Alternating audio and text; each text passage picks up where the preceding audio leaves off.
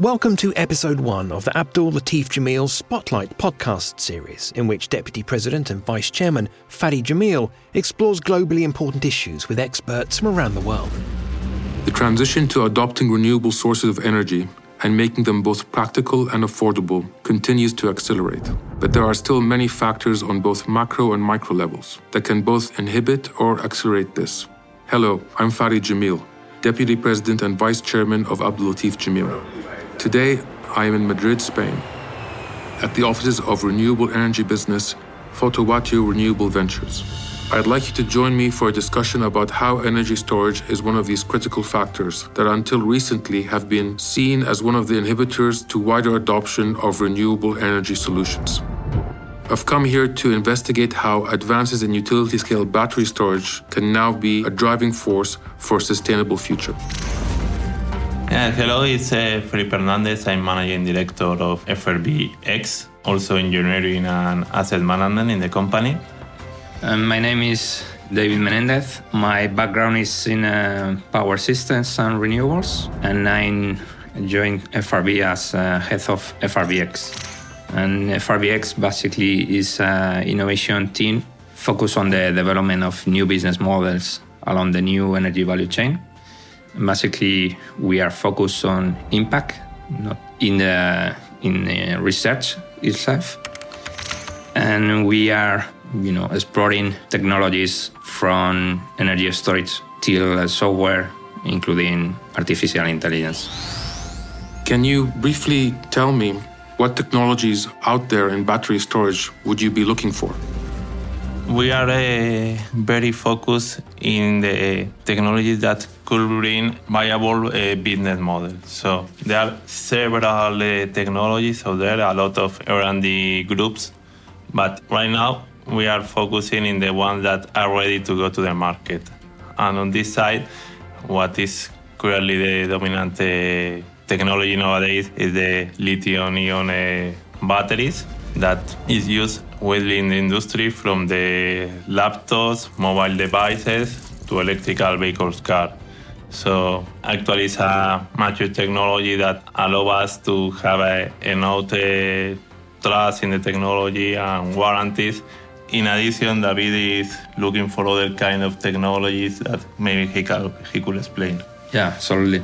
So basically, traditionally, storage has been existing in the power systems from many years ago. Basically, there's globally 100 gigawatts of pumped hydro installed worldwide. And nowadays, there are other type of technologies like, air compressed. There are many type of different stationary batteries, from lead-acid to flow batteries nowadays. And we're exploring also another, new ways to store energy. For example, we are going to explore the possibility to participate and to implement the storage projects based on hydrogen. So in the future, it will be possible it's already possible to store energy and provide services to the grid through the production of hydrogen through renewables. Yes, actually nowadays with the technologies that we have, our storage projects are based in the short term. We are talking about 2-4 hours of energy storage. But we have to look also in what is coming, because in the future we'll need more very long-term storage technology where, for example, you can take all the solar energy that you receive in the summer and store that energy to be used in the winter. And it's something that maybe with things like hydrogen or other technologies we'll be able to do. What advantages does hydrogen have over the current existing technology that is used today? The production of hydrogen today is based on conventional, based on fossil energies or fossil fuels. So the idea is to create that hydrogen based on what is called green hydrogen, based on renewables. So together with wind power of solar. And the advantage of hydrogen is that it's the most abundant element in the universe. On the earth or in the nature cannot be reached or found in a pure way. So we need to extract it from different components, like the hydrocarbons or other type of organic material. And the advantage of hydrogen is that it will provide us with long-term storage. But also the hydrogen has another important advantage, because nowadays we are focusing the decarbonization of the energy sector. But to meet the global objectives, we need also to work in the decarbonization of the industry. And with the hydrogen, there are a way to do that, because the hydrogen is a component that is also used in the petrochemical industry, and of course could be used also in the transport. So hydrogen-based storage could help to transform energy storage systems in the longer term. But FRVX is not just about hydrogen. It's exploring a diverse range of technologies that could provide a step change in how we produce, store, and use energy. The question is, how do you find out which technologies are worth exploring further? Which have the most potential to change our current energy models? Clearly, there's a plethora of technologies out there promising to be quite cutting edge. Who do you speak to find out what's out there? Do you speak to universities? Do you speak to venture capital? Are you talking to other renewable companies or energy companies to share ideas or see what's happening? Yeah, so basically the idea of FRBX is to watch and scout those type of energies or new technologies, emerging technologies. So we have been working to and trying to create our own ecosystem. So we try to be in contact very close with universities, R&D centers, and technology companies. And at the same time, we are trying to build relationships with technology providers, as battery providers, but also power electronic companies and software enterprises that could bring us a lot of value in the coming years. What we are trying to do is to create that ecosystem that will help us to and will support us to growth in the coming years. That is the idea. Of course, complex technologies and new energy storage systems need equally complex software and IT systems to operate and manage them. It's another vital area where FRVX is investing in innovation. You mentioned IT systems. How important is that for battery storage? So at the end, a battery storage is a piece of hardware, but it needs also to have a type of software layer which will try to control and to manage all the sensors and to monitor how the plant or the battery itself is going to work. On top of that, there is an interface with the markets, with the electrical markets, where you need to have a type of interface and try to handle and manage all the communications with the market operator in order to deliver that power and to charge your battery when it's needed.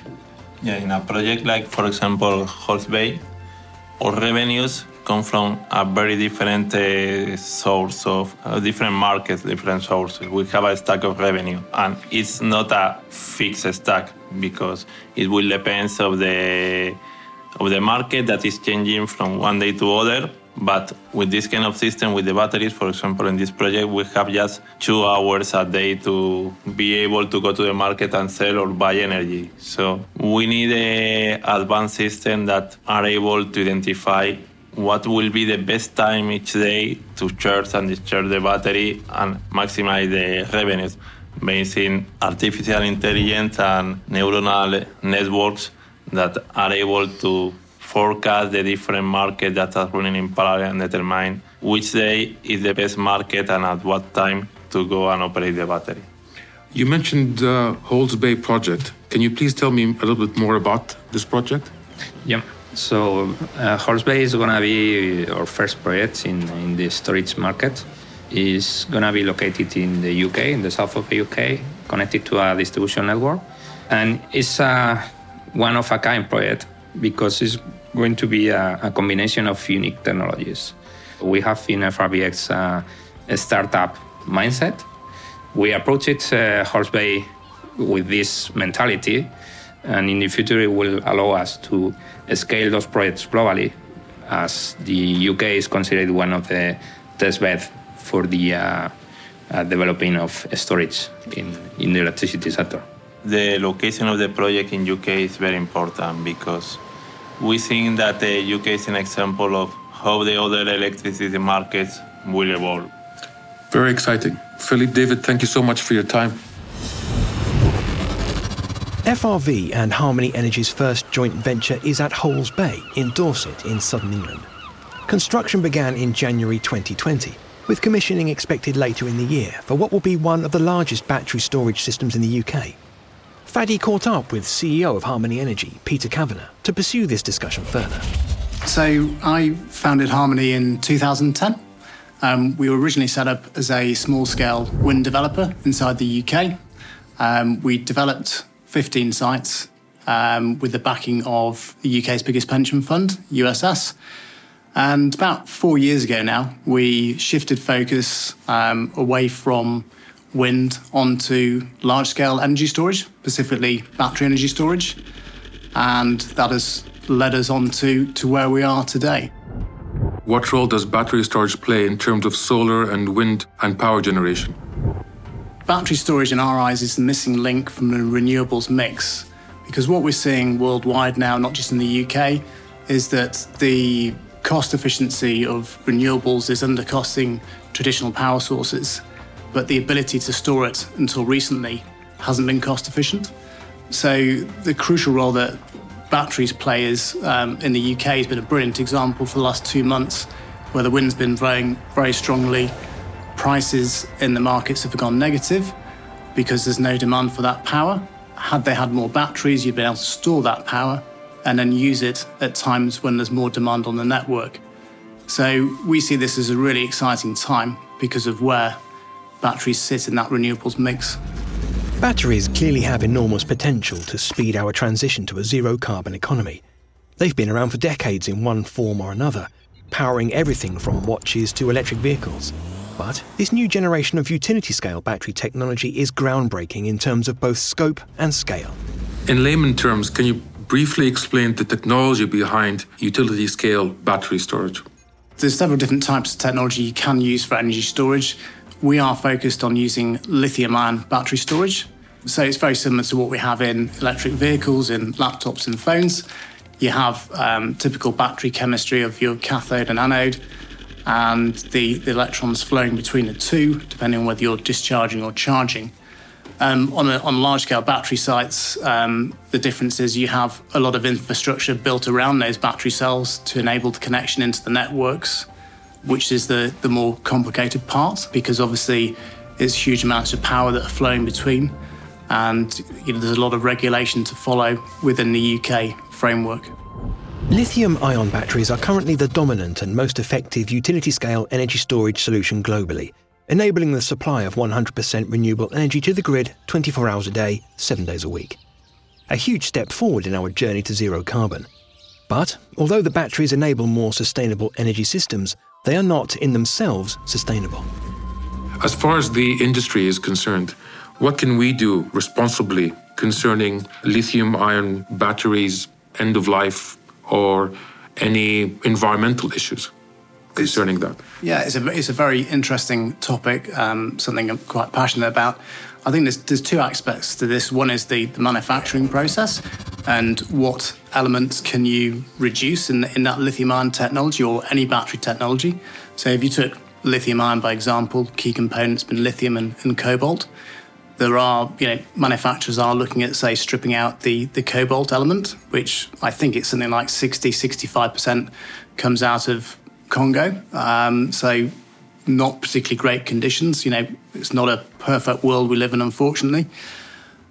And I think the second element is, what happens at end of life? What can we do to make manufacturers be more accountable? And I think, maybe having some legislation around recycling, because sort of 95% of the cells can be recycled, and it would be great to have a sort of more sustainable approach to it. It's not an easy one to legislate, but I think, and the consumer message is quite strong at the moment. People do want firms to be accountable. So I think sort of the consumer pressure will ultimately win through, and corporates will take more responsible action in that chain. Talking about the UK, what makes it an attractive environment for this kind of innovation? It's because the penetration of renewables is pretty high right now. And the UK government has set very aggressive targets to push that further. So it's now in binding legislation that the UK must have carbon reduced by 100% from 1990 levels by 2050, which will mean far higher penetration of intermittent sources such as wind and solar, which in turn, because those sources are intermittent, the storage is the missing link, and it turns means that there has to be a large growth in storage. That could be through stored hydro, it could be through flow batteries, it could be through lithium ion. We think at the moment lithium ion looks like the clear winner because, you know, a hydro scheme typically takes 7 or 8 years to build out. It's very expensive, and we're already seeing battery cell prices come right down to a level where it makes a lot more sense to utilise them and have multiple locations dotted across the UK network. You talked about several technologies now, and lithium ion is obviously a market leader. Do you foresee any new technologies in the future? And what does lithium ion lack that you would like to see in the technology? Yeah, it's a very interesting question and quite a hot topic at the moment. We've looked at, over the last 4 years since we've been in this space, we've looked at flow batteries, which is an exciting space because the one thing that the lithium ion does lack is a longer duration aspect. So you can stack out batteries to be 2, 4, 6 or 8 hour systems. It's quite expensive to do so, and the batteries degrade quite heavily. So typically, if you're cycling a battery for say 1 hour a day, so you're discharging it fully and charging it fully, it'll degrade by, you'll lose about 30% of the capacity by year 10. So with a flow battery, conversely, you retain a much higher percentage efficiency by year 10.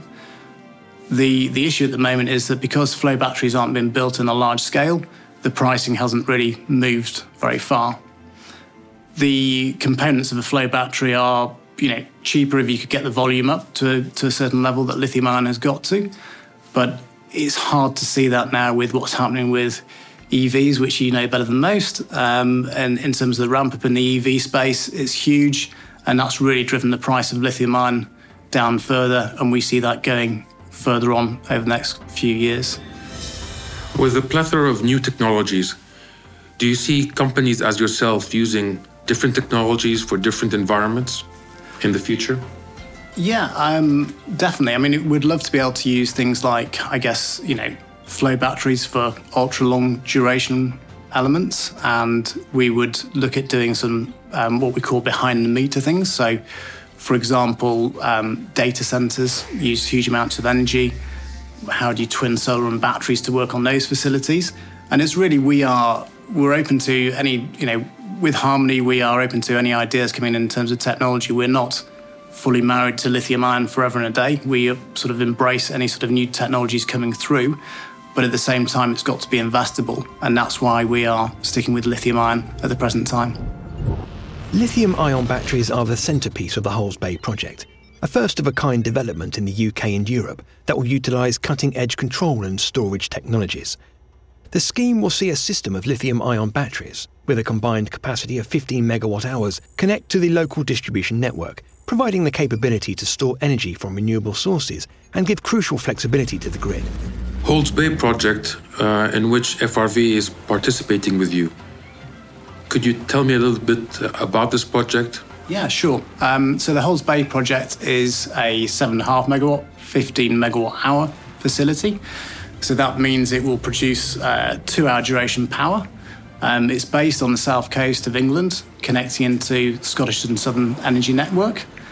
It's super exciting for us because we've been sort of looking at the space for 4 years now, and this is our first project. And it's obviously FRV's first as well, so we're very honoured to be the first one globally. We are mid-construction at the moment. The batteries have been delivered on site at the end of March, and we hope to be switched on by the end of May and fully trading come June this year. So yeah, very exciting times. I look forward to that day, and I hope to visit very soon in the south of the UK. Generally speaking, what more needs to happen in terms of technology or government policy, if anything, to speed up the adoption of utility-scale battery storage solutions. So in the UK specifically, it's mainly, I think, you know, government policy has slowly changed through Ofgem. Things like network charges weren't really in favour of batteries until recently. So this is changing, but it's just changing a lot slower than we'd like it to. We don't, you know, we would like subsidies, but we don't need subsidies to make it work. We would just ask the government for a more level playing field. So, for example, UK, you know, still effectively subsidises North Sea oil, subsidising Hinkley Point nuclear. Batteries is such a key element of the renewables mix. You know, they really need to take a closer look at this to accelerate development, because we know in the UK, in isolation, onshore wind is the cheapest form of power. And in order to increase the number of wind farms we have in the UK, you do need to increase the storage capacity. So the government need to make it a more, I guess, more relaxed planning regime to enable a higher penetration to come through into the market. Given the urgency of our climate emergency, addressing these issues and creating a level playing field for more sustainable energy systems has never been more important. The winds of change are surely blowing in the right direction. And of course, with change comes opportunity. Apart from regulation and policy, what hurdles stand in the way of the storage sector? So the biggest single hurdle we've had to date, bearing in mind we've been at this 4 years, has been funding. So what we're seeing is that most funders, bank debt funders particularly, which, you know, have traditionally funded wind or solar developments up to sort of 80%, are not really participating in this market in any major way yet. And the reason is they and other investors are used to long-term contracted government subsidies on wind and solar, which gives them a very stable cash flow. And we're now moving to what we describe as a merchant market, where we're trading the energy. It is higher risk, but we see very exciting levels of returns on these projects. And we think the market will turn, because these banks and the large pension funds we know well are sat on large amounts of capital that they have to deploy. The public pressure is for them to deploy it into the renewable energy space. And as we see, certainly younger generations moving through, that pressure will become more and more so, because they are wanting banks and pension funds to account for their investments. And, you know, if you're a pension fund now sat on 50, 60 billion of capital and you've only allocated 5% into renewables, you're going to look pretty bad from an investor's point of view. And if these projects are proven to deliver attractive returns, why wouldn't the banks and pension funds become more active? Where would you like to see Harmony Energy in the next 5 years? I would like to see us move out of the UK to other markets, but in the UK specifically, I would like to see us get to sort of 1 gigawatt in batteries. Maybe not all connected within that time frame, but certainly have the pipeline developed out to that sort of size. And then I think there's some other really interesting markets to look at globally as well. But, you know, our bread and butter is the UK market. We understand it very well. We understand the grid very well. So I really want to focus on that area of expertise we have. What other promising markets for Harmony Energy do you see in the future after the UK? So I think any country which has a reasonable amount of intermittent renewable penetration already, so anywhere with lots of solar or wind is of interest. So, you know, whether that's Australia, obviously you're very active there already. Any country like that is going to need a lot of battery energy storage to make their grid facilities work properly. And we're seeing now, not just in the UK, wind is the cheapest form of power, but in multiple jurisdictions around the world, solar is the cheapest form of power, for example, Australia. This is only going one way, the way we see it, because the cost of solar is coming down, the cost of wind is coming down. It's undercutting traditional fuel sources. And the missing link has always been, look, how do you store that power? If you crack that dilemma, you solve the energy problem to a large extent. Fady Jameel was speaking with Felipe Hernandez and David Menendez of FRVX, and Peter Kavanagh, CEO of Harmony Energy. Join Fady next time when he'll be discussing the global water crisis and issues affecting the industry.